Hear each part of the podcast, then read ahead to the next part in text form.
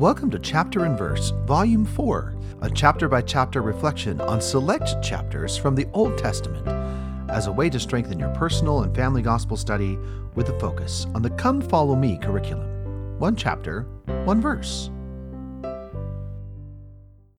My name is Michael DeYoung, and today we have a text based on 1 Samuel 8.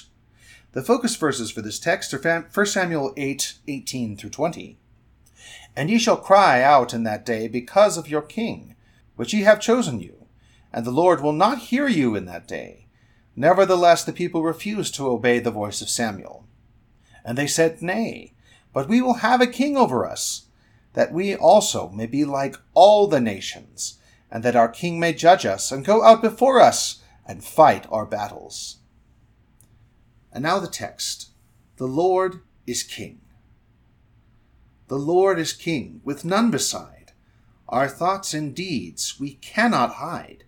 We owe our praise to Him alone, for we are His and not our own. The Lord is King of all the earth.